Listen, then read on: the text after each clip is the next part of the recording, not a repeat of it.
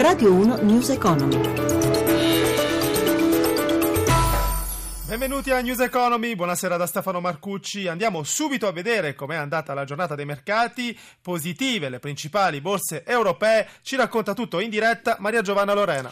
E così le piazze europee hanno chiuso tutte in rialzo, influenzate dalle aspettative crescenti di un nuovo piano di stimoli da parte della Banca Centrale Europea la prossima settimana.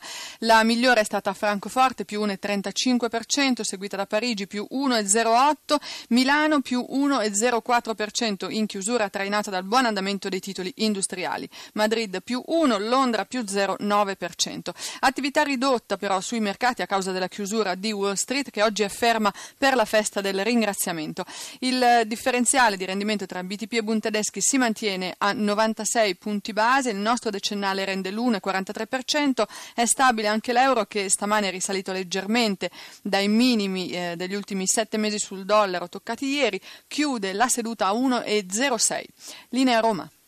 Grazie Maria Giovanna Lorena. Cambiamo argomento. Il mercato immobiliare italiano che si è lasciato alle spalle la pesante crisi degli ultimi sette anni vede la risalita, ma questa sarà lenta e non priva di insidie. Questa è la sintesi dello studio dell'Osservatorio sul mercato immobiliare 2015 di Nomisma, il servizio di Paolo Bonanni. Da circa un anno non si parla più di recessione del settore immobiliare, si rafforzano i segnali di miglioramento, ma per ottenere un recupero dei livelli di PIL pro capite anticrisi si dovrà attendere il 2026 a fronte di una crescita annua dell'1,5%. Secondo lo studio di Nomisma cresce l'interesse all'acquisto, una domanda che per 8 famiglie su 10 si può concretizzare solo attraverso il sostegno economico da parte delle banche, perché per l'osservatorio sul mercato immobiliare le condizioni macroeconomiche economiche non sono assolutamente sufficienti per alimentare un percorso di risalita non assistita. La quota di transizione senza ricorso al credito è scesa al di sotto del 45%,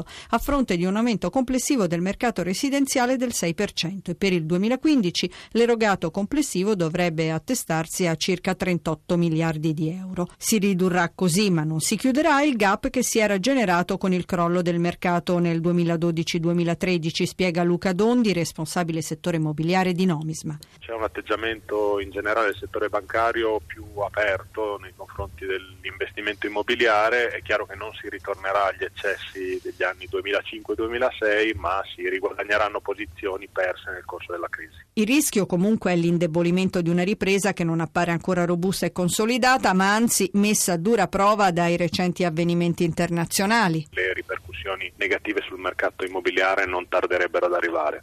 Un secondo tema è legato alle garanzie immobiliari alla base dei crediti in sofferenza e alle modalità di dismissione Firmato l'accordo interconfederale sulla rappresentanza sindacale in azienda tra Confcommercio da un lato e CGL Cisle Will dall'altro. Sentiamo il servizio di Gelsomino Testa. Un accordo sulle nuove regole della rappresentanza sindacale che fa seguito al testo unico firmato da CGL, Cisle Will e Confindustria nel gennaio 2014 e a quello sottoscritto dai sindacati con le cooperative nel luglio 2015. Un'intesa che dimostra che non è necessario l'intervento del governo in materia di contrattazione, ha detto il presidente di Confcommercio Carlo Sangalli. Questo accordo sta innanzitutto a significare una cosa molto importante, che le parti sociali eh, sono vive e attive e senza di loro una società eh, sana non sta in piedi. È un risultato importante secondo il segretario generale della UIL Carmelo Barbagallo. Io sono fiducioso perché riafferma la validità del doppio livello contrattuale, quello nazionale e quello di secondo livello.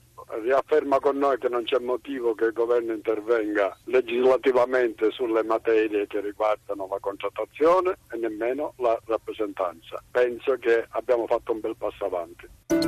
News Economy a cura di Roberto Pippan torna domani mattina alle 11.32 dopo il giornale radio. Grazie per averci ascoltati. Grazie a Mauro Zaninotto in regia, da Stefano Marcucci. Buon proseguimento su Radio 1.